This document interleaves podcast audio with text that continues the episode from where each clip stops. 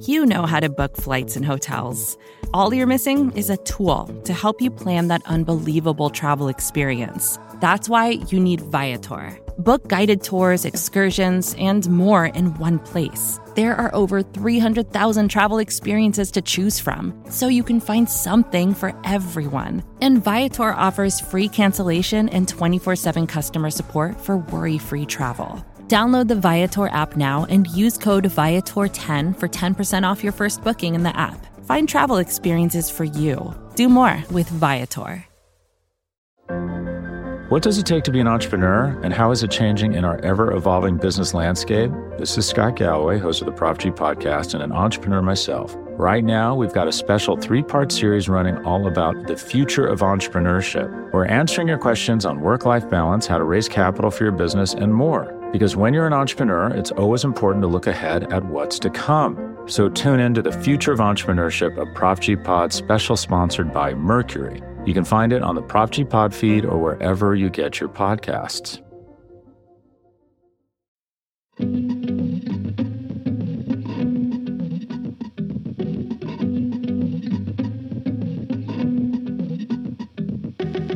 Hello and welcome to Good One, a podcast about jokes. I'm your host, Jesse David Fox. Each episode, a guest comes on to play a clip of one of their jokes and then discusses how they wrote it and how it fits into what they're trying to do with their comedy. This week's episode is a rerun of one of my absolute favorite interviews I've, I've ever done. It's uh, my conversation with Kenny and Keith Lucas, aka the Lucas Brothers, which uh, which took place about two or so years ago. It's an unusual episode, partly because they they they chose a joke they were still working on, and they they did the interview partly because they thought it'd help them work on the joke, and also um, their voices are like the same voice, um, and they kind of are into the fact that you can't tell the difference, and I and I love it. It's like by far the headiest conversation I probably have had in my entire life. Um, the brothers have yet to shoot the hour that the joke we do play is a part of, partly because you know, the pandemic, and partly they've just been so busy. Within the last year, as announced, they are rebooting The Revenge of the Nerds, are developing a comedy with Phil Lord and Chris Miller, and they have a story by and co producing credit on Judas and the Black Messiah, the story of Black Panther leader Fred Hampton, which comes out this weekend and is getting some serious award season buzz. So here are the Lucas brothers. Oh, how you guys doing, Philly? You guys?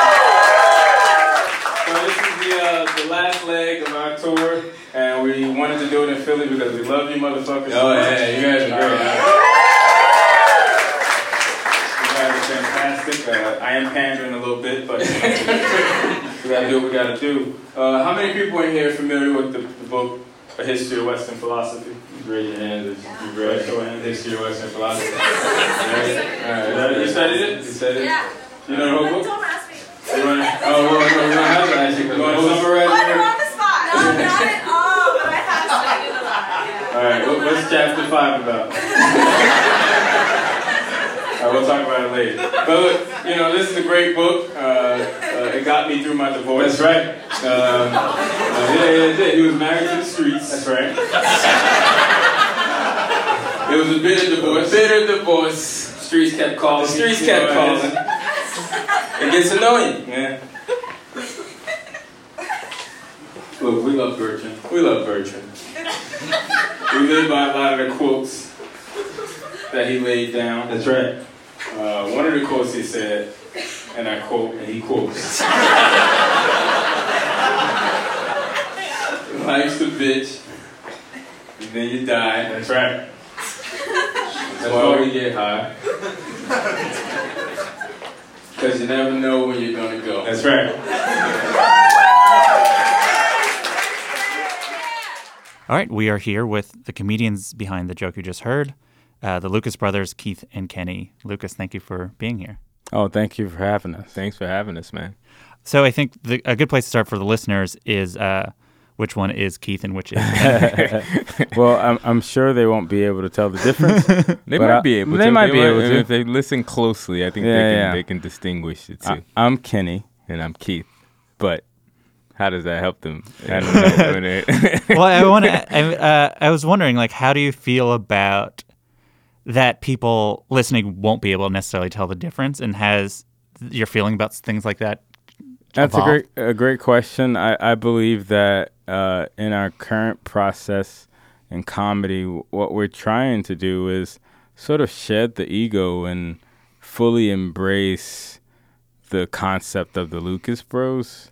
I know that sounds weird, but I, I you know, look, I, I've been Kenny for long enough. Kenny hasn't accomplished much. much. He's failed mostly, uh, but the Lucas Bros have been very suc not very successful, but successful, successful enough. And I and I like being a Lucas Bro, and I I, I I I I am honored by that as my identity. Yeah, I mean, like, what's what's in a name? You know, names. I don't know. Names are names. I didn't even get to choose my name ultimately, so it's like I like the idea of just sort of being a, an entity and being a brotherhood and and focusing more on that concept and making sure that that speaks to our identity. Have you seen The Prestige? Oh yeah. Oh yeah, All right, cool. Because I was, uh, I had to spoil it for the producer before. Because, like, just so you know, this is the ending of the Prestige. So, um, for those who haven't seen the Prestige, um, I will ruin what happens. The reveal is at the end is that Christian Bale is actually a set of identical Yep. twins, and that allows him to pull off this trick that Hugh Jackman um, goes to incredible lengths to try to pull off. And it's this metaphor for um, the sacrifice necessary to be artists. And as you said, you you are the Lucas brothers as an entity. You also sh- share social media handles. I've emailed with one of you. I don't know which. Uh, maybe it was both. I feel like when I remember, we lived in Greenpoint at the same time. Yeah, we and I, you guys were like the Lucas brothers, even unrelated to you guys being yeah, yeah. How does it, eh, or does it not feel that way, like the Prestige? you certainly make a sacrifice for the art in maintaining a an, an identity that um, ignores your individual self. I mean, in that respect, it's very similar to the prestige, but I would say that uh, we don't shy away from it. You know, like we fully embrace the fact that we are we are identical twins and on some level it it helps us in our career but more importantly it helps us mentally and emotionally uh, I have my best friend with me at all times. Mm-hmm. When I travel, I, I have my best friend, and we talk about comedy and we philosophize about comedy, and I wouldn't change it for the world. Yeah, and it's also a person there to sort of check you if Mm-hmm. you if you're if you're fucking up or if you're messing up. There's always just like you have that that stabilizing force. So we've sort of decided to embrace the the Yeah. concept and, and make it a shared philosophy. You know, take it to its logical Yeah. conclusion. We're identical twins. We look the same We look the same. it we is talk what it is. very similarly, and we dress alike. And let's see where what- it goes. This is what this is what God intended. That's Yeah. right. as we get into sort of the process of the writing, I want to back up a little bit. So you're both in your third year of law school, and you're Mm-hmm. both flirting with comedy at different degrees. You're not. Uh, you went to different schools, and I believe it was Kenny was pushing to do stand up. Yeah, more, yeah. Mm-hmm. And you found a video of the Sklar brothers, and it was a bit of a light bulb, and you sent it to Keith, and it seemed to be the same thing. That's right. What did you What did you see? Well, I saw their uh, bit about uh, Dice Clay, I believe, Mm-hmm. which I I, I, I That's the one you sent to me. Yeah, Yeah. and I thought it was very funny. But what what I was really taken with was uh, their their camaraderie and their timing and their ability to deliver a joke at the same time, and just their technique. I was I was very floored by their technique, Mm-hmm. and it, a light bulb went off in my head, and I was like, I, I, I think we can do that. I mean, maybe not as well, but I, I do believe that It can be done. It was can be like, done. Uh, yeah, being able to. We make this joke like they're the Jackie Robinson of, uh, of twin comedy. You know, they're sort of like they, like, oh, we can do this. You know, Yeah, yeah, yeah. This is like there was that, and when he sent it to me, that's what I thought. I was like, holy shit, like it can be done. Because you know, we grew up watching stand-ups as uh, individuals. Yeah. It was Chris Rock. It was Dave Chappelle. It was it was Martin. It was these otherworldly figures that are like, oh, you got to be this transcendent individual black guy or Jewish dude or woman. You got to be this person who's just like Yeah. tran- like Roseanne. You got to be a person who just transcends the form. in order for us to do stand up in a, in the most authentic way, uh, that was most representative and most reflective of our actual lives, it felt necessary for us to stand on stage together. What they partly represent is, you know, comedy duos had a form, and there's there's a, a straight man and a course, the other person, and um, the Sklar Brothers don't necessarily. They sort of Mm-hmm. do an act, and even outside of twins, I think that in the last 20 years, you see more duos that are coming from the p- same perspective. I feel like the Broad City Girls, though they are not Oh, yeah, identical twins, you're not like, oh, one person is this. But I think intra-group, there tends to probably be some sort of dynamic. Is there roles do you feel like intentionally or unintentionally you find yourself writing in, and then does that reflect what you guys do off stage? When we initially started, I would say Kenny sort of uh, handled most of the. You- You would say the transitions. Yeah, the and setting up. transitions, the organization of the set, Mm-hmm, uh, getting into particular bits Mm-hmm. where Keith would punch it home or tag. Um, or interrupt or, or disrupt. interrupt or disrupt.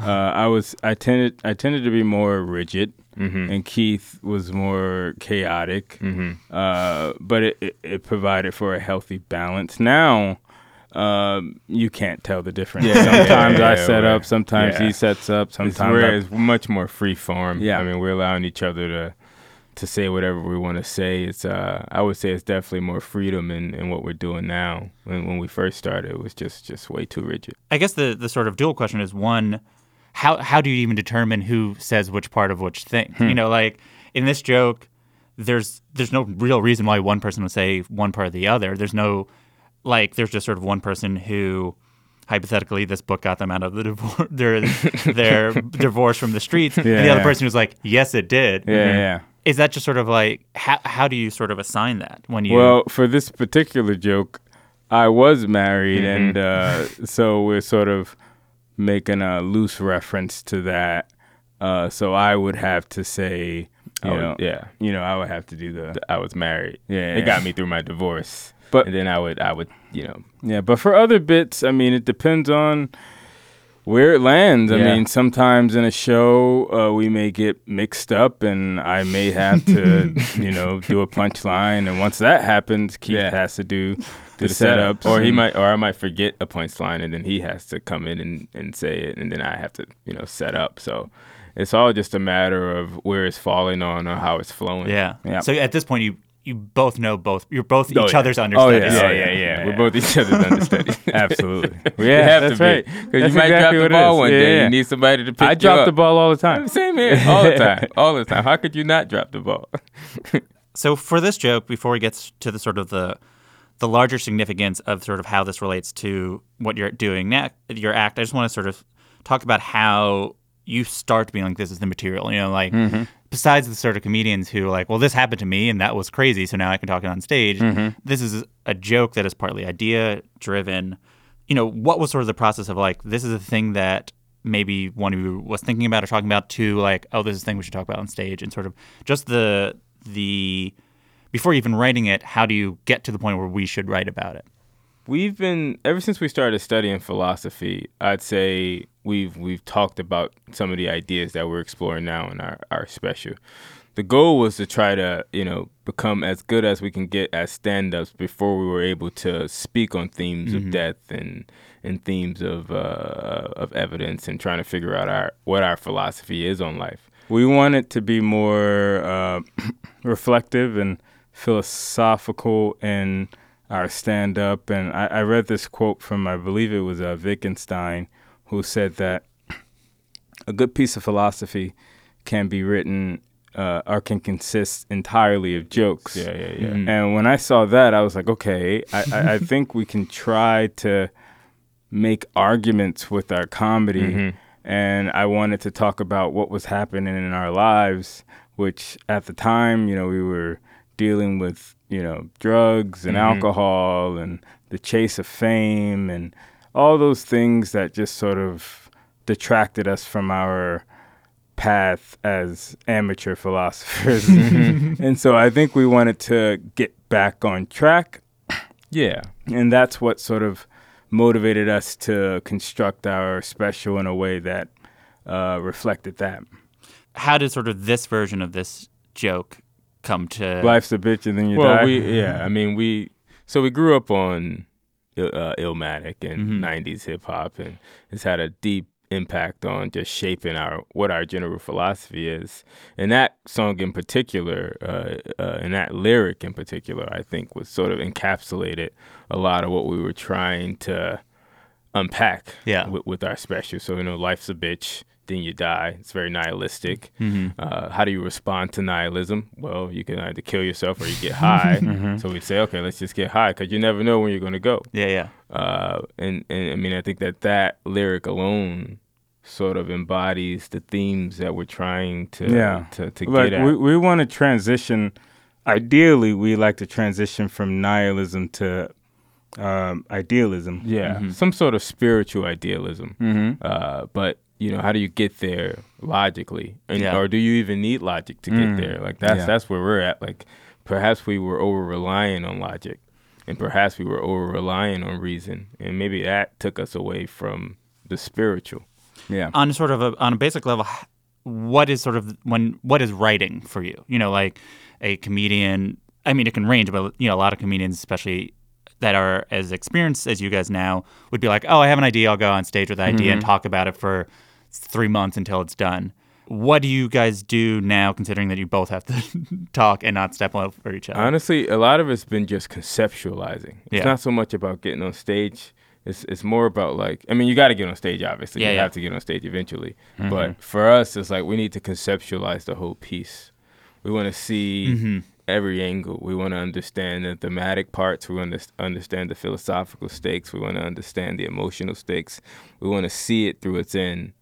And then we, once we understand the full piece, then we start plugging in what we need mm-hmm. yeah and then we start working on individual bits and, Yep. and, and trying to fine tune it. that's right is this written out exactly as it's done like is it literally written down is there a piece Yeah, of paper we we've written a script for our next special. It's roughly sixty pages, and we try to adhere to it word for word, but sometimes we You deviate, deviate. yeah. like, Yeah. you know, it happens. That's that's interesting because there's a section I want to ask you about. I believe it goes.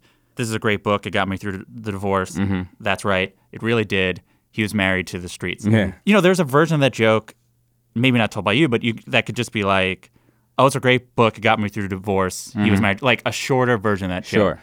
What is rhythmically or comedically the value of the "That's right"? It really like these sort of the parts that are. That's a great question. I, I think my brother and I, uh, we really strive for our set to feel conversational. And when we add in those little asides where we're talking to one another or where, where we're sort of like Interjecting. interjecting, sort of, you know, that's right or yes, yeah, The kind of ad-libs, improving. Yeah. It yeah. makes it feel more conversational. It makes we let the audience in a little bit. You know, we show that perhaps we're struggling with the concept or we're thinking about the concept as we deliver it. Yeah. And I think that that uh I mean it makes it feel more in the moment too, you know. This person's aware I mean like acutely listening to to his his br- brother or his partner on stage. Yeah. But also sometimes I'm really just listening, you know. Sometimes I'm just like where, where, where is he going? That's 'Cause right. Sometimes I don't know where he's going. I do go rogue every once in a while, and uh, it requires Keith to pay very close attention. how much then are you editing based on reaction or for the most part you just sort of keep stick to what you're intending to you know like Uh, once you what is your the next step of writing as a comedian is how Mm-hmm. people respond you know, we'll have the jokes written out and then we'll try them. And then based on uh, some sort of reaction, we can adjust uh, our set and we always adjust. We're always listening to the audience to see.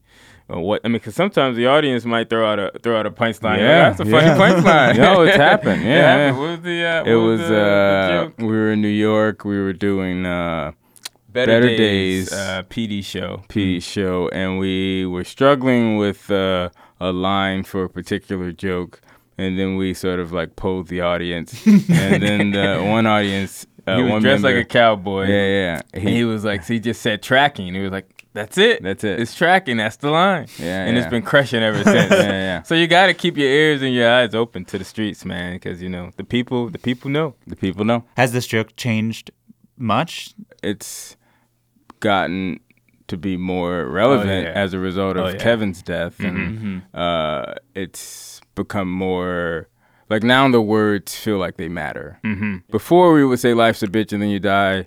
uh, that's why we get high because you never know when you're gonna go. We we said it sort of flippantly, but with Kevin's death, it's like, oh no, that shit's true, Mhm, man. Like yeah. you could be alive and then you could be dead, Mm-hmm. And and and that struggle with life or death would make anyone want to turn to some sort of narcotic or some, or alcohol or uh, and and for us, we really want to say you don't have to do those things regardless of the existential uh, gravity of life or death. You can you can get high on of life. I am sorry I said it, uh, but yeah, you can, man. Like you could you could find things that can supplement, you know, that void. The streets, as you as you said, is a it's a recurring theme in Oh your yeah, work. oh yeah. Uh, what it is about this? What is streets, what man. is- man. What I is it? mean, I mean, you ever been to Newark, New Jersey? I I have no idea. I might have been, but I'm, I'm I've not spent a lot of you- time If you've ever been to Newark, New Jersey, then I think you will fully understand the concept of the streets. I mean, it's uh, It's two societies, Mm-hmm. man. Like you have regular society, Mhm. and you have the streets. That's right, and and and and, and, and it's perfect. It's, imp- it's perfectly encapsulated in Newark, I think, because you have like you know, decent, decent human, Upstanding. upstanding, and Middle then you class. have, Yeah. and then you have just like just Hood violence and niggas. chaos.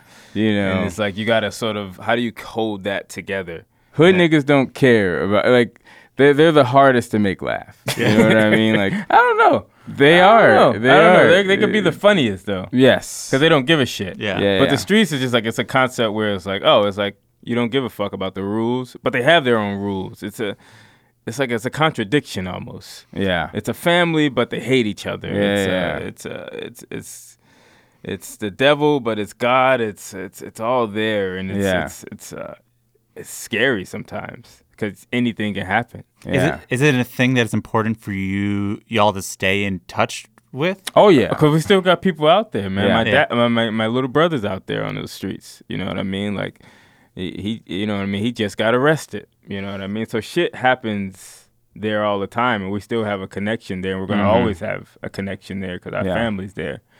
And uh, yeah, it's wild. But it becomes this like uh, very difficult situation where you're constantly questioning whether or not your comedy adheres to the rules of the streets. you know what I mean? Like, do, do they watch Jimmy Fallon on the streets? I don't think they. I I don't, don't, know I don't think they do. watch Jimmy Fallon. Maybe they are. Maybe they the do. hood- I think the hood watches Jimmy Fallon. But it's a it, it's a larger question about you know being black and and whether or not you're being authentically black or if you're being white. Well, some people would argue that, be like coming from where we come from, that's not the authentic version. Sure. And I would respectfully disagree. I mean, I think I think anybody with black skin is is, is living an authentic black life because you can't, you don't really have a choice. Yeah. but you know, whatever. That, that becomes too metaphysical. I, f- I feel like actually we, we did a story, but like you guys are of a generation of comedians that I think is carving out what that means to hmm. be a black comedian. What like there's there's black comedy, like there is a comedy scene that is defined by being black. There are mm-hmm. black rooms. Yeah. while and there had always been black comedians who not existed to it, but you come from a, a group of people that I feel like I don't know if you set out to do it or just a timing thing or if it's a generational thing hmm. that all at the same time is like a bunch of people that seek to redefine that or just push the boundaries of it. I mean, I- the way I think, like you know, people forget, man. Like even if you're in the hood, like you're still getting the same TV shows. Yeah. you know what I mean. Like you're still watching the same stuff as the dudes in the suburbs. You're still sort of like the culture is almost still kind of the same. I mean, it's like it's it's strange how uh, we got the Animaniacs, we got Power Rangers, we got these things, and that shit influenced us, and Yeah. it influenced our comedy, and it allowed us to connect to people outside of where we were from. Yeah. I mean, that's the impact of TV. And I, I I've always felt not always, but early on in my comedy career and also in my uh, development as a philosopher and a law student, I felt as though the boxes drawn by Hollywood Mm-hmm. They're very rigid. You know, it's like it's almost like they want to put people in a box and say if you're black, you got to perform here.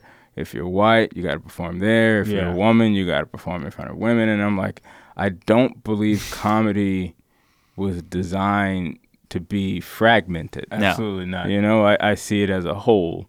I think that a funny woman can be funny in front of whomever. Yeah. Mm-hmm. And a funny white guy can be funny in front of whomever. And and, and I think that there's a universal nature embedded in uh, the structure of jokes Absolutely. and the logic of jokes that uh, makes it race neutral. Yeah. There, I, I talk about references a good amount on this show, and you know, there's, you, you know, a reference can be inclusive to the people that understand it, and it's exclusive hypothetically to the people who don't. And there's a version of this joke that would be broader or hackier, where you then, you know, you add a tag it's like, but isn't it Nas who said that or whatever? Mm-hmm. Like, I'm not saying that's good. I'm just saying that is an option to let more people in what do you like about how it stands where it's like there's some people who will, will be like they'll get that it's a contrast and obviously mm-hmm. this philosopher didn't say it but there's people that will get it more No, it's funny you say that because we've struggled, not struggled, but we've had some issues with eliciting laughs from the idea, uh, in part because you know you you, you have you have an inclination to want to go that hacky route Yeah. and say, "Oh wait, this is Nas," and we've done that. But now we're like, well, maybe we should do something different. So what we did is we created a PowerPoint, uh, A picture a of- picture of of Bertrand, uh, similar Super, to the superimposed on uh, Nas's album. got it yeah, yeah. So the punchline is actually shown. Mo- It's our buddy vis- Mookie uh, put it together, but Kenny had the concept, and we we yeah, I think I was that like a visualization of it completes the joke. Yeah, it's yeah, like yeah. if people can see Bertrand Russell in that format uh, where he looks like he's Nas, I mean that's hilarious. It's gonna always get a laugh. yeah, it'll get a chuckle at least. So yeah, we yeah, so that was more setup, and it's like yeah, we were trying to, we've been trying to. That's why we wanted to choose that because we we were trying to figure out the punchline, and uh, I think we. we I got think we figured it I out think we today. figured it out. I mean, yesterday. Yeah. Yesterday. oh literally it it was yesterday Yeah, I Yeah. think it literally was yesterday. We'll see. We'll see if it, it gets a laugh, but I think that that's the punchline. i've heard you guys talk about how uh, you essentially go to couples therapy together or you, uh, that you're the story they say was that you're going separately to the same Yeah. person talking about the exact same thing um, but I, I think it's really interesting and I and I feel like writing partners in general should go to couples I also think everyone should go to um, how has it changed your comedy Well, we've you know we've been like we we used to think that you know we didn't have any secrets between us. Like Yeah. we- this was just like we knew everything about each other and and yada yada yada. But once we went to therapy, we realized, oh shit, you know there are some things. He knows Yeah. my favorite porn uh, Yeah, exactly. now. I know his favorite porn actor. I know like. I know some things that he he he he he did that I didn't know before, and he knows some shit that I. So like, it's made us more open and more transparent. I Yeah. think. Uh, and I don't know, those the therapists have a way of like asking the right questions to get you to talk about shit that you normally wouldn't talk about in front of people. So I think it allowed Like I cried in front of Keith. Yeah. And I think and, and, and how that impacts our comedy is uh well we're we're just more transparent. Mhm. Like we, we I'll tell him if I think a joke sucks and Mhm. he'll tell me if he thinks it's funny and and rather than getting into vicious fights or not talking to one another for 2 days we were like, okay, uh, let's go talk to our therapist Mhm. and, and see why we have these yeah, it's like a we've figured out a better way to communicate with one another, and I think that that's the like the, the importance of any sort of team.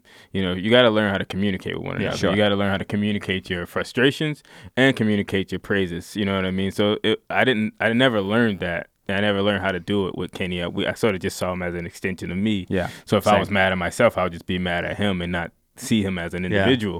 Individual. But in therapy, she, you know, she sort of encouraged us to like look at each other as individuals. Like, Mhm. yeah, we're an entity, we're a team, and all that jazz. But he's still an individual with his own feelings and Mhm. emotions, and like being able to communicate my thoughts now, I think has made our You're a much better communicator. yeah, I think it's made our I- I comedy a lot. Yeah. uh, uh, stronger. let's say there was a joke or there's a part of here that one liked and the other one didn't.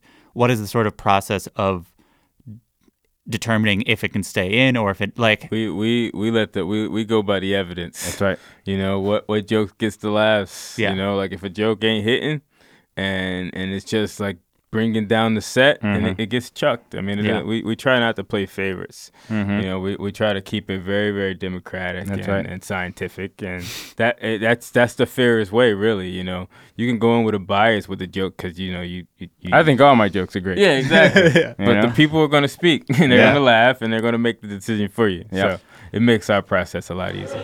People don't know how to react when they see twins. No. They get, they go crazy. Like we were in the supermarket looking for some jello. Yep.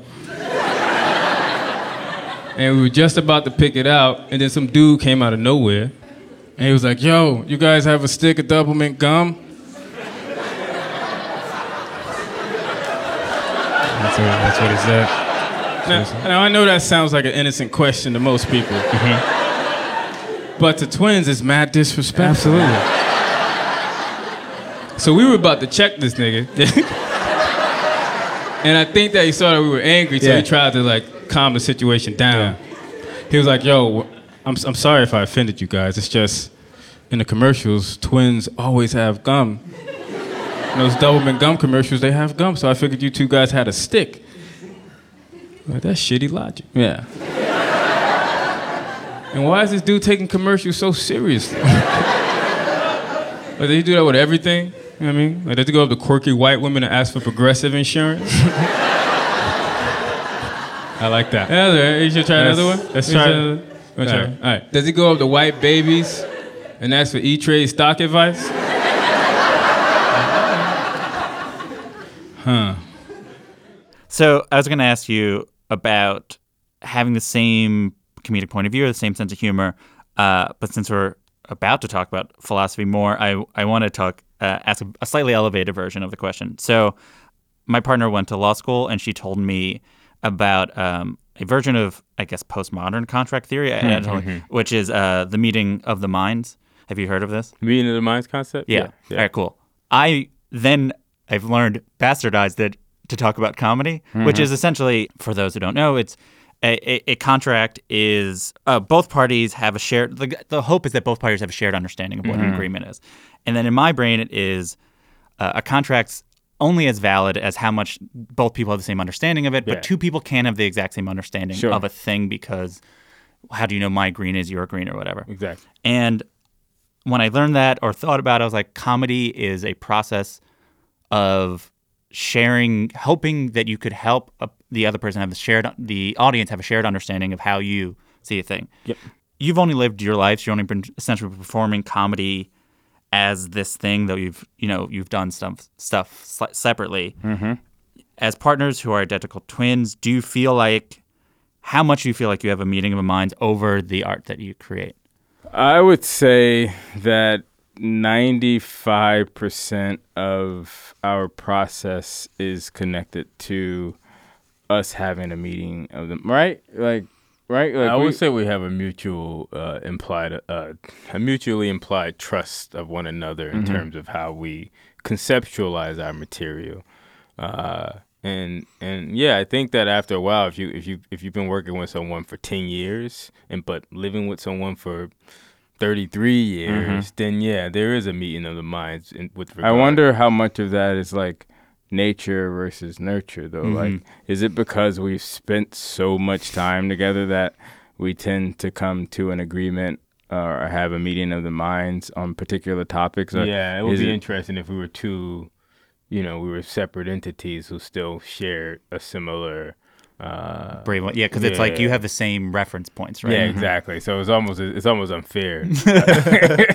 it's like the perfect contract with one another because we have the same information. Uh, so yeah, I mean, I think that that's a that's a great question. I I, I would say yes, but I, I think you're I wonder. I wonder if that's true for other duos who Yeah, aren't yeah. privileged to have someone who looks exactly like them. But you see other writing partners, and I and I see how they interact with one another, and it seems as if they've built up a level of you know of, of that kind of trust where they do have a meeting of the minds. Uh, I mean, I'm watching Diallo and Bashir, and, and and just watching how they interact with one Sure. another. Yeah. Yeah. We'll be back with more Lucas Brothers after this word from our sponsor.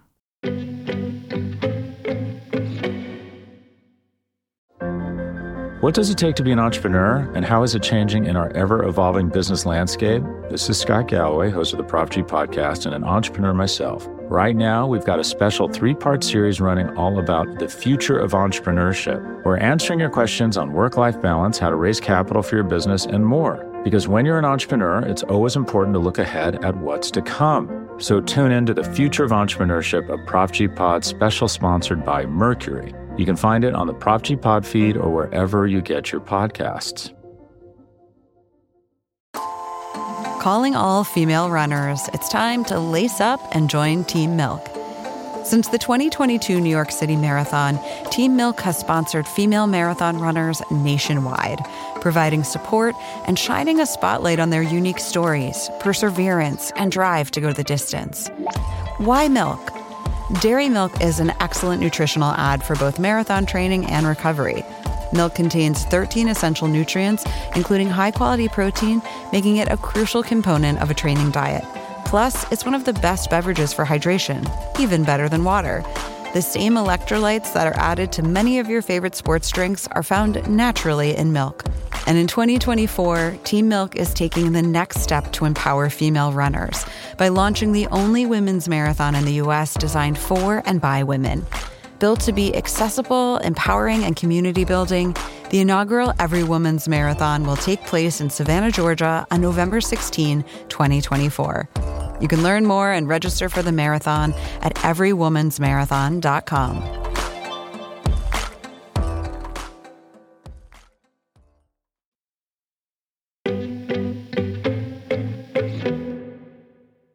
We are back with the Lucas brothers. Let's talk about philosophy even more and the idea of this joke.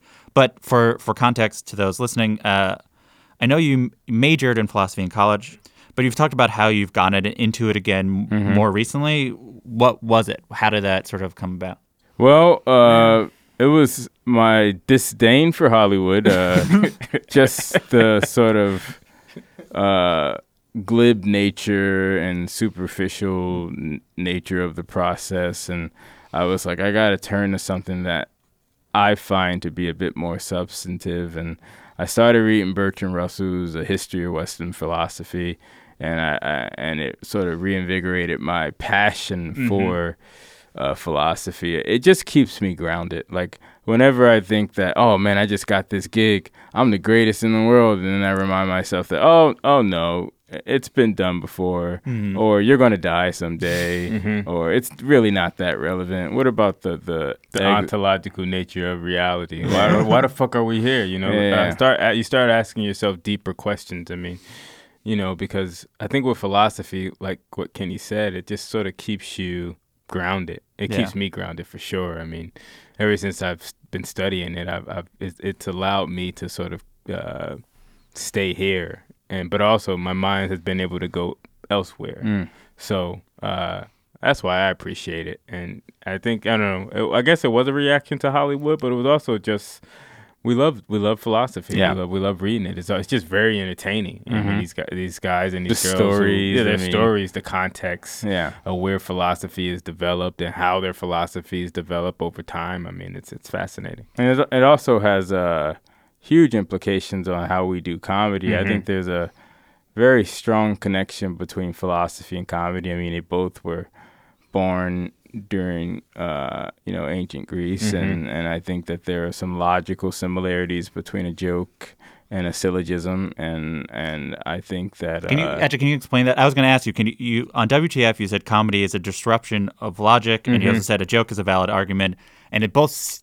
I, I, I felt like I wanted to hear. I want both I, I want to I I don't think that a joke So a syllogism, an Uh, yeah. Aristotelian Yeah. syllogism would be premise, premise, conclusion. Mhm. The conclusion follows from the premises that you set up. Sure. So if uh, an argument is both valid and sound, then the both premises would have to follow deductively to a true conclusion. Mhm. Uh, in stand up and with jokes, you can have two seemingly true uh, setups or a setup that's kind of true, but the punchline tends to be, you know, a bit off kilter, Mhm. thus making it invalid. Uh, so that's when I say that uh, a joke is a disruption of logic. That's essentially what I'm saying, and I, and I'm I'm referencing a particular type of Yeah. joke. There are other styles Yeah. of jokes that Mhm. uh, don't necessarily adhere to that rigid uh, uh, formula, but if you take it to its most uh, you know basic structure, I, would say there are a lot of similarities between the idea of a joke and uh, logic. Uh, also, in the I believe it's the WTF, you said uh, one of you is a rationalist and one of you is an empiricist. Which is which, and and what does that mean, and how does that relate to sort of the roles? That's a good question. I mean, I think if I had to take a guess on how Kenny would answer this, he mm. Kenny would say he's the rationalist, and I'm the empiricist. And the empiricist, you know, the, you know, the school of John Locke and David Hume, and mm-hmm. and what's the other guy? Uh, uh, Bentham. Bentham. I mean, these are guys who who sort of put a lot of weight in experience, going out into the world and and seeing and feeling and absorbing it, and then sort of uh, making your philosophy based on what you experience in life. Uh, it, it really infused in like science and experimentation and mm-hmm. experience, whereas the rationalists which were people like Kant and, and Spinoza, and, Spinoza and Descartes. They they thought you could stay in a room and sort of just mentally figure figure shit out. yeah, that that knowledge is already knowledge is already, already innate. Yeah. It's innate. It's, you just yeah, gotta yeah. pull it out. Yeah, uh, and and just it requires heavy thinking, and you can pull it out. So and they cite mathematics mm-hmm. usually and logic. and logic. So how does that then? Do you feel? How does then take that next step of like how do you feel like that relates to the how you create or what you create? Hmm. I would say that you know, and I'm, I'm guessing people, other people would argue that too, that I, you know, I tend to go out more, put myself out there, experience the world a little bit more. Kenny, it's more he conceptualizes. He can mm. he can piece things together in his head and sort mm-hmm. of uh, visualize the whole piece. Whereas I, I sort of have to to live a little bit more mm-hmm. to, in order for me to get my comedy uh, to be where it is. So. I think that that's how we do it, but that's that was like an old way of existing. I think now we're we're both pretty. Yeah, I think we like to sort of shy away from the binary mm-hmm, and, and, mm-hmm, recognize yeah. mm-hmm. that it's it's not either or. No. Yeah. I think it's I think that that was the realization that we had. You know, one's not the empiricist and one's the rationalist. We're both sort of a little bit mm-hmm. of both, and we, we we sort of have to start seeing the world in a less binary way. Mm-hmm. So you talked a little bit in the the first half about um, what it is about this quote that sort of summarizes a lot of what you're you're saying. Can you explain just sort of how you explore it or sort of certain examples of that? I mean, like, obviously this stuff, this material still being developed, but I think examples will be just sort of helpful, I imagine, to listeners who are trying to uh, sure what this means in sort of practice. So we, we say life's a bitch and then you die. That's why we get high. And so what we that's our thesis. That's our thesis. And what we try to do, and I'm not exactly certain if we're successful, we'll find out soon, is we try to examine the initial claim. Well, is life a bitch? And and what does that mean? Mm-hmm. and for us we say life is a bitch because we grew up poor we had an abusive stepfather we got bullied uh, we just lost our friend we have PTSD we had PTSD we, we had a drug addiction we had a drug addiction. Yeah. we we drink a lot and and life on on the surface seems like it's a bitch. Uh, and so that's how we try to unpack it in the special. Mm-hmm. Some may disagree. You know, I'm sure Will Smith doesn't think his life is a bitch. he has a pretty great life. So I don't know if the, our conclusion would necessarily follow uh, if in the hands of you know someone who probably thinks life isn't that bad. Yeah. So if life is a bitch, then the conclusion is death, right? Like yeah. it's, it's either you kill yourself or you decide to get high. And that's sort of what we're trying to understand. We're trying to understand the logic of that statement. Uh, and we're trying to see if our, our initial uh, premise is valid. Yeah. What made you want to do, you know, it's, especially in the United States, it's not common for people to do shows, like opposed to doing hours like to do these sort of composed things. Mm. It feels like Mike Birbiglia was fighting a good fight for a really long time. I think Nanette will make it more popular. I think yeah. just generally, but what for you guys are like this is what we are as comedians, opposed to all right. There'll be some stuff about dating. There'll be some mm-hmm. stuff about. It's interesting that you mentioned Mike Birbiglia. Uh, we had an opportunity to open for Mike Birbiglia uh, last year, and we, you know, we were conceptualizing this piece, but. Mm-hmm we weren't sure we weren't sure how to to to to do it. You yeah. know, because it's a tough thing to do to try to, to tell a full story. Yeah. Uh, so having an opportunity to see the master up close and personal was was was what I think really really pushed it into high gear. It was like, oh, you have to really, really conceptualize the whole piece. That's right. Not just like, oh, I want to tell a story about death. You have to say, okay, so what's the story about death that you want to tell? Mm-hmm. And what are the philosophical? You have to approach it like a movie. Yeah. What are the philosophical stakes? What are the emotional stakes? Yeah. What's the midpoint? What's the conclusion? And he Yeah. and how he did it was mind blowing. Just Oh, seeing yeah. how I mean, s- seeing it piece by piece by piece, and then to finally see it on Broadway, I was like, oh yeah, that, that's how you got to do it. you don't have to sort of do a bunch of the jokes, but sort of how does how does one actually even do it? Like, in so much as stand up is a form in which people either you know they bring up some sort of theme, they express it, or here's a story that happened. What what does it look like in practice?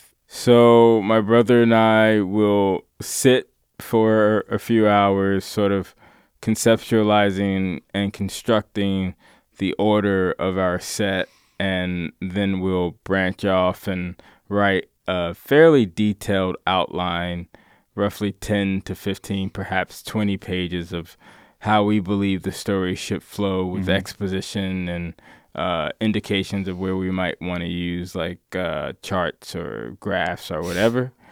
And then uh, from there, once we believe that the outline is uh, Sufficient. sufficient, we'll transition over to script. We'll divide it where I'll do one half, he'll do the other half, and then we swap. I edit the half that he wrote, he edits Mhm. the half that I wrote, and then we, you know, read it aloud just to see if it coheres. And then we'll go on stage and fuck it all up. Yeah. So the specific quote, I was I to prepare. I listened to over and over again just the intro to uh, an intro to uh, Western philosophy because I was like, this will I this will understand, and um, I think will an intro does a decent job of like this is the theme of the book you're gonna do. Um, so the quote that sort of reminded me most, or it just I was thinking about, is um, uncertainty in the presence of vivid hopes and fears is painful, but most must be endured if we wish. It must be endured if we wish to live without the support of comforting fairy tales, which is his way of being like religion is bad. Yeah. You were both raised, I believe, religious, and or that was Baptist, off. Yeah. yeah. yeah. Um, how much of this show a rejection and a re-examination of that part of it, a um, a reaction to being raised that way? Mm. Yeah, I mean, our, our philosophical journey certainly started with a rejection of Christianity and of God and of the way our mom wanted us to be, and uh, we started to to, to firmly embrace uh, a more existential uh, philosophy, which uh, moved us away from from the spiritual. Mm-hmm. And in this uh, in our special, we we examine that for sure. Yeah. Yeah, I think in the special we like to track the transition from sort of forced spiritualism Mhm. by way of organized religion to uh, a- a freer form of spiritualism, divorced from organized religion. But in that journey, we we discuss our materialism, our nihilism, Our atheism. our atheism. Uh, these are things that sort of happen as a result of moving away from God, Mhm. moving away from you know some sort of spiritual connection to and sort of nature. um, you know focusing more on the individual and those sort of philosophies which i think can lead you astray mm-hmm. if you I mean if you divorce yourself from the spiritual and, and put it all on yourself Yeah, uh, that burden i think is just too heavy It's overwhelming. burden. yeah too heavy of a burden for humans to handle uh, so we hope that like we've rediscovered uh, uh, our love for for god. And uh, It's just a different God, a, yeah, a different god. A different definition of what a God. different definition of what God can be, but certainly something higher than us, higher than the individual. you know, a, a lot of this is, you know, it's a, it's a, the i- the existentialist question of um, meaning and such like that, and um, you know, existentialism, especially in art, became particularly popular after World War II. Mm-hmm, Um, and I think both world wars sort of famously left people being like, well, this is a meaningless existence. Yeah. Mm. Like, how can these things happen? Mm-hmm. And f- both for you, but also it feels like there is more existentialist art in the last 10 years or five years than I felt like before that. Do you Hmm. feel like there's um, you know, what do you think that might be? Do you think there were traumatic events, and also what do you think makes sense for that for you guys personally? And are, are you referring to uh, the movements and progress made by comedians who happen to be African American, or are you saying that you see this across the board? I'm trying to. Th- it's, it's hard because I, I the, the example I always think of is Atlanta, but there's Mhm. probably other examples. But Atlanta was like, this is Yeah. an example of like this An is ex- excellent. It's, it's sure, but yeah. also Eric Andre, but Yeah. also um, you know Aqua Teen Hunger Force. Mhm. Uh, I would say 9/11 was probably the event that Yeah. sort of pushed us all to like question whether or not there is a God because it was just so visceral to Mhm. see and they played it repeatedly. It was- repeatedly and we are all you know we are all youngins i mean to see something like that i mean even like world war ii was bad but we were able to not see that shit Yeah. Yeah. to see war really to see war up close and personal uh That'll shake anyone to their core. yeah and i think that that's had a deep impact on a lot of artists but also the rise of trump i mean i think that that has shaked a lot of people Do you guys read like, and obviously you read a lot of s- philosophers, but do you read certain psychologists, like psychoanalysts' theory, as much? I like to read. Uh, he's also a philosopher as well, but william james William James, Mm. uh, the founder, I guess, the father of modern psychology. I, I think America. in America, in America, I read him a lot, and I really appreciate his writings, especially uh, the Will to Believe. Mhm. Uh, it's a very, very good essay. There's, um, do you know this guy Otto Rank? He's a he's Freud's second. It, He's Mm. not super. He's Freud's like right hand man, but he specifically worked with a lot of artists. Like he Hmm. was Henry Miller's therapist, and Ah, he's oh, wow. therapist. And a lot of his writing is specifically about the relationship of psychotherapy and art and the psychology of artists.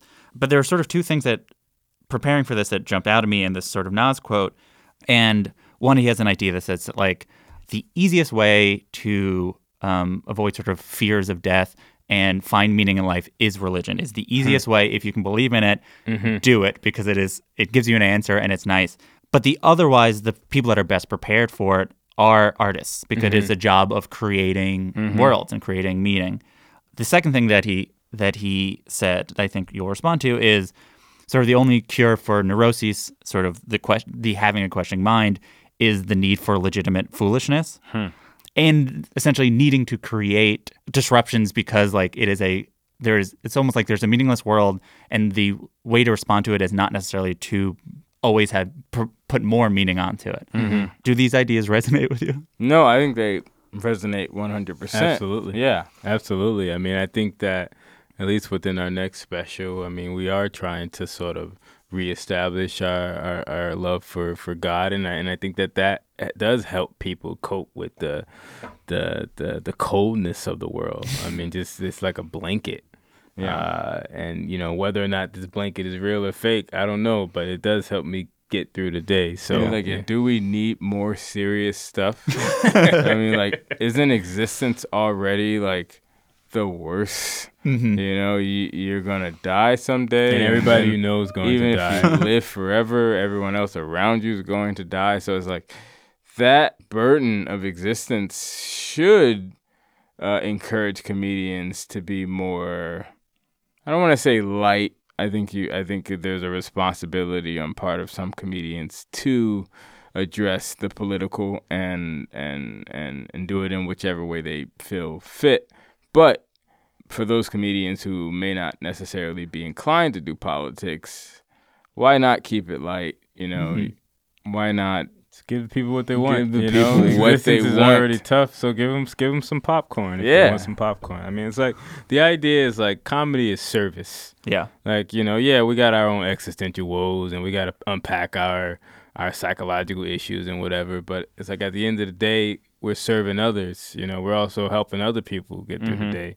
And I'm starting to see it more like that now. Like it's not about me so much as it's about Mhm. the people who who are working Yeah. working nine to fives and, and they don't have an out a creative outlet to tell jokes. So they Mm. come to us to laugh. And it's like if you see it like that and it's you divorce it from the money and the fame and all that nonsense and it, and you see it just as service, I think it, it, it does make it a more how do you spiritual thing. divorce it from the? I mean, not you can't divorce it entirely. I'm Yeah. saying just like divorce your reasons for what you're doing it for. Hmm. You know what I mean? For me, at least, it, it can't be about the money and the fame. It can't be about that shit. I mean, Yeah. because that's just not sustainable. I agree. and and I think think it's bad for the soul. Yeah. sort of beyond it, what do you want the audience to get from this, and sort of, and sort of consciousness, I guess the sort of cl- the the universal consciousness in general. What do you want? What is your grand ambitions for, of this piece, or sort of your work in general? Well, I, I hope that uh, in listening to the set that you know the audience recognize that you know we are struggling with these existential issues and we are trying to make them humorous and uh, that comedians are capable and do change and that the gimmick that you may believe is you know who they are the end all be all that may not necessarily be the case. I I want the audience to recognize that comedians are open, capable of change, and receptive mm-hmm. to change. And not all comedians, but some. And that yeah, we are grappling with some some existential issues about life and death. I mean, um, death is real. It's it's final, and it's something that we've grappled with since we've been here. You know, like I've always had these thoughts, and and you know, it you never know. You know, you never know wh- what you're going to do. You never know how you're going to to to approach life. So Yeah. I, I hope that like if a person is struggling with questions of life and death, and that they watch our thing and they see like yeah, there there are ways to. I'm to not gonna die now. No, not that I'm not going to That's you die did, you cure cured death. No, no, no, definitely can't cure death. Suicide hotline. suicide hotline, Lucas call people, call go- yeah, therapists, yeah. do what you got to do. But for people who who are struggling with some of the questions that we're struggling with, Hmm. we hope that like you know that they, they're taking it seriously and that they they are trying to figure out ways to to to to answer them. And Hmm. and it's not always just about killing yourself. Sometimes it's That's just right. about you know creating and, and, and embracing your family and, and loving life as it is. It's interesting because it's like instead of sort of being like, oh, we will give them answers, you're like, we'll give you a I have no answers. sort of like a, a model for Yeah. looking for Yeah. yeah, yeah, Yeah, just yeah. a model for looking like like we have no answers because there may not be a clean answer, uh, but there are, I think, ways to appropriately ask the questions, Yeah. and and hopefully we can help people do that. Yeah. Do you know the British philosopher Derek Parfit or Parfait? Or Par- Mhm. Um, I don't know him very well, so I'm not going to pretend I do. But there was a New Yorker profile of him that I heard about because Mike Schur read it, and it helped him inspire to do The Good Place.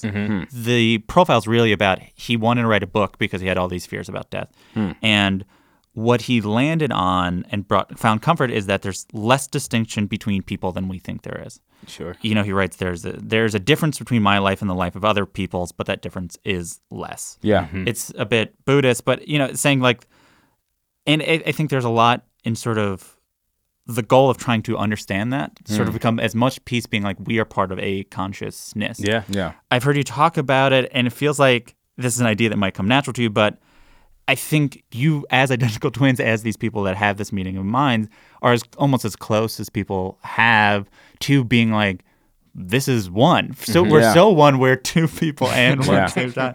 Um, so all that to say, does do you, you know, you are doing this material, and anyone could hypothetically talk about anything, but why do you feel like you're uniquely qualified to do material around these things?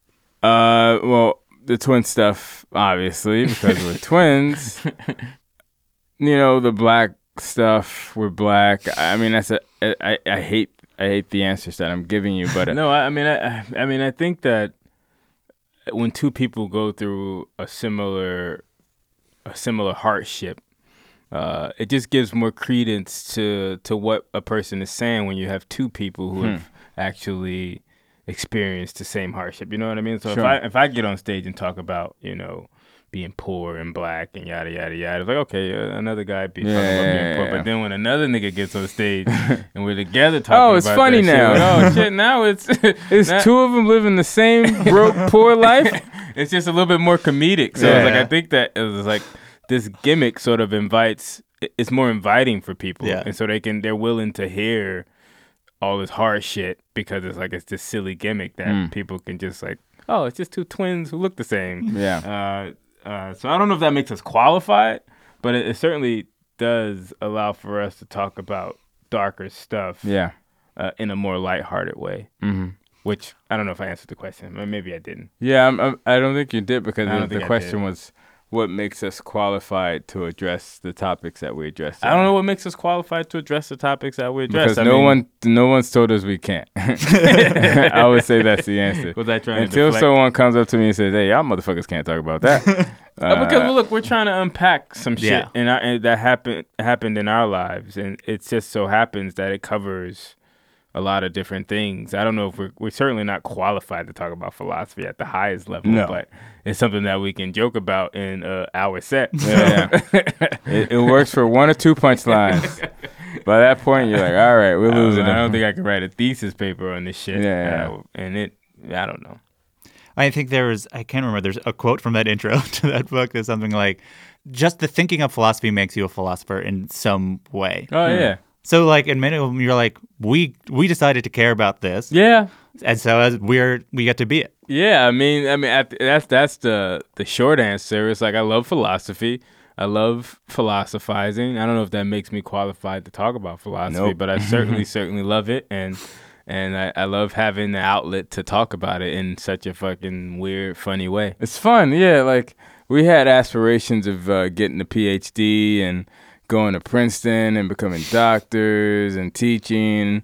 And I'm like, man, I would have I would have regretted that decision because in stand up you get to travel across the, the globe and Yeah. Yeah. and spew whatever nonsense in, that's in your head. And obviously, every and I don't want to say every comic approaches their act with intention, but I know we do for a fact, and I, I it it feels sort of refreshing to be able to mention Bertrand Russell in my set, or eh, or or, or Hume or Aristotle, and Yeah. and people were like. Why These these guys are talking about weird, man. it's like it's great. It just gives us a little bit more material, and Yeah. we have a lot of philosophers to cover. Like, I, like, I think hours of material right Like, there. think, you could do I think hour with John Socrates. I think Socrates was the first nigga. Yeah, he was. I think- Absolutely. I we think he was on, the, uh, uh, we said this on Holmes. oh, yeah, yeah, like, yeah. Socrates is the first nigga. Yeah, yeah, yeah. and I wanna I wanna work it into a bit, but I, I I truly believe it. He abandoned his kids, he drank wine, and all he did was sit around with his homies and talked about nonsense that was proven to be wrong. So I'm like, that's uh, that's And some- he's the father and, and he got tried unjustly and, and executed. Yeah, yeah. So I mean, if, if that's some nigga shit. He's the father of. uh and he's father of Western philosophy.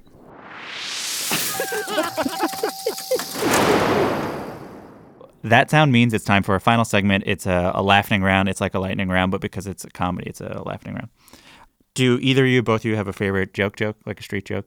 Well, I've been listening to a lot of Redd Foxx, and uh, he says some things that I mean, it, you know, it's not the most clever thing, but he did this one joke where he was like, uh, I don't know if this is my favorite joke, but he said uh, he saw these two dudes in the audience, and one dude had a bald head, and the other guy had a bald head. And he said, if these two dudes put their heads together, they'll make an ass. this is this is he a- called him asshead. this is another Redd Foxx joke. Uh, so he was talking about race relations in a Redd Foxx way, and there was a black mayor and LBJ, Lyndon Baines Johnson. They were at a bathroom at a stall, and LBJ looks down into the uh, uh, stall of uh, Carl Stokes. Carl Stokes, and then LBJ asks Carl Stokes, "Oh how- man, how'd you get that?" Referring to his penis, and then Carl Stokes says, "Oh, before I have sex, I I, I tap my penis." On the bedpost three times, and then uh, LBJ was like, "Well, God, I'll be damned." So he goes home uh, Lady Bird. to Lady Bird, and he taps his uh, penis on uh, the bedpost three times, and then Lady Bird said, "Is that you, Carl Stokes?" Which is one of the greatest jokes. I listen to it repeatedly because it's brilliant. Uh, it's perfect. It's a perfect. Fucking joke. Redd Foxx, man. You gotta wash your ass. I think that's the greatest album, the Uh, greatest stand-up album ever. Can you do an impression of the other one? Can each you do an impression? Can Keith do Kenny and Kenny can do Keith? Oh, you want me to do Kenny? Yeah. Shit, that's a. All right, uh, let me do Kenny. So, um, so life's a bitch, and then you die. That's why we. how do you, how do I do Kenny? How do I do, Uh, I do? Keith. Uh, I don't know, man. I just don't care about anything. uh, yeah, man. Whatever, dude. Like, just get stoned, man. I, I don't talk like that. I certainly don't. Talk I'm like doing that. an impression. That's a terrible impression of me, man. I have more energy and I, I don't just know, smoke I marijuana. know, I mean, I, I smoke a lot. You smoke a lot of weed. I smoke a lot of weed. I Smoke way more weed it. than but I I think smoking weed gets you closer to God, man. No, I that's think it, something- I it's think a it theory. Gets you, I think it gets you closer to the universe. Is there a joke or a premise or something that uh, of another comedian that you wish you could steal in a way that Ooh. it will n- no one will know in so it never even exists in the other person's act. It's like you we're in another dimension. You Yeah. everything's exactly the same except for this joke is your guy's joke. Clark. Uh, Oh yeah, he has his uh, this Dr. King joke. Dr. King joke, like Martin Luther Clark King. Jones. Clark Jones, like he says, Martin Luther King had to be a pastor because could you imagine if he worked at like fast food? yeah, like working at a he had the same voice. it's so That's such a great. brilliant it's a brilliant joke. That's brilliant. If you guys could be in a tag team wrestling match against any two wrestlers, they could be a tag team existing or you could assemble them to be a who would it be? Hmm. Uh, Bret Hart and Shawn, Shawn Michaels. Oh, you want to fight them? I want to fight Bret Hart. I want to fight Bret Hart and, and, and Hart Foundation. Hart Foundation. Yeah. So you want to do uh, Anvil Yeah, and Bret, yeah. or Bret and Owen? Bret and Owen. Bret and Owen. Bret and I want to fight Bret and Owen. I think that would be a great technical. yeah. I mean, it- yeah, it would be awesome. That would be great to fight Bret and Owen. You mentioned briefly. So, uh, what uh, do you? What is your favorite of Kevin Barnett's jokes? So, and I guess to, I'll mention earlier, but uh, Kevin, your friend who you've known for forever, you always worked with, um, passed away recently. Um, and you did a tribute show at the Bell House, which um, I'll say is probably one, probably the best comedy show I've ever been to. Oh, Oh, wow. man. It's just like as an experience, I was like, Yeah. and I've been to more than most. I was like, this is a, this is really something. Oh man, th- yeah, I you know it it was one of those things where it, it did feel like a, it felt religious. It felt Yeah. like it, it felt like when I was back at church. It was like I've never seen people cry and laugh Yeah. at the same time, and it, it was it was it Very was- cathartic. It was cathartic to to to to have experience with that group of people, and uh, my favorite Kevin joke. well, this is my favorite Kevin sketch. I have some jokes of this too, but my favorite Kevin sketch where I thought we got the full Kevin was uh it was a sketch where it was Lil Rel and Jennifer and they were working at this uh they were working at this strange place. And they were just having like this weird conversation. And then Jim burped and Kevin ran out there and stabbed Rel to death. And then he gave like this speech about how you couldn't you no one could burp. And then they showed the sign of no burping. And it was this super absurd sketch that uh, Jermaine wrote. Yeah. but you saw like Kevin at his like he, he he ran out there, he was screaming, he was at his loudest, then he got real charming. And I was like, that was Kevin, man. He was like a ball of energy, but he was able to just like Yeah. make it so charming and, Yeah. and he had us all laughing and and Yeah. yeah, that's I watch that sketch all the time. Yeah. It's just like it's just you really see like Kevin at his highest because people see him at, thought he was just his writer. Yeah. and I was like, yeah, he was a dope writer. Don't get me wrong, he was one of the best writers, but he was also a great actor. Yeah. Yeah. Like he was be- he was one of the top actors on the show and and he was just able to like And he was also a brilliant comedian, and I I, I love the Black Wolverine. I mean, that's what that's his probably one of his most his signature bit, but it's it's just quintessential Kevin, man. Like you get the anxiety, you get the you get the cleverness, you get the you get the setup, uh, you get get, the the, comment on detail, you get you get the subtle commentary on race relations, but in such a you know.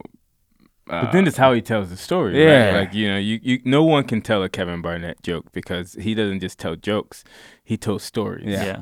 And and and you can't tell it like he tells it because he, he added He's the not a pain. setup punch guy. No, no, man. no. He's, it's, it was it was masterful to watch him delve into stories and, and, and with the details Yeah. and his delivery and all of it. Was And the just- thing is, like, how he told it on stage was how he told it off stage. Yeah. How he told a story yeah. on stage Yeah. was was exactly the how- exact same way. So when people saw him tell a story, like, oh, this is how he tells stories Yeah. all the time, and and and yeah, it was just a fucking honor and privilege to be able to to hear hear him tell his his infinitely brilliant stories. And Yeah. uh, It's gonna be one of the things that's that I, that's I miss that's the most.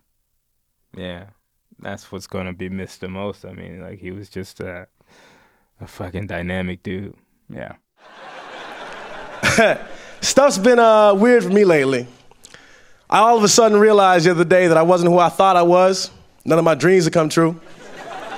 I went to this costume party and I realized that being black severely limits your costume options.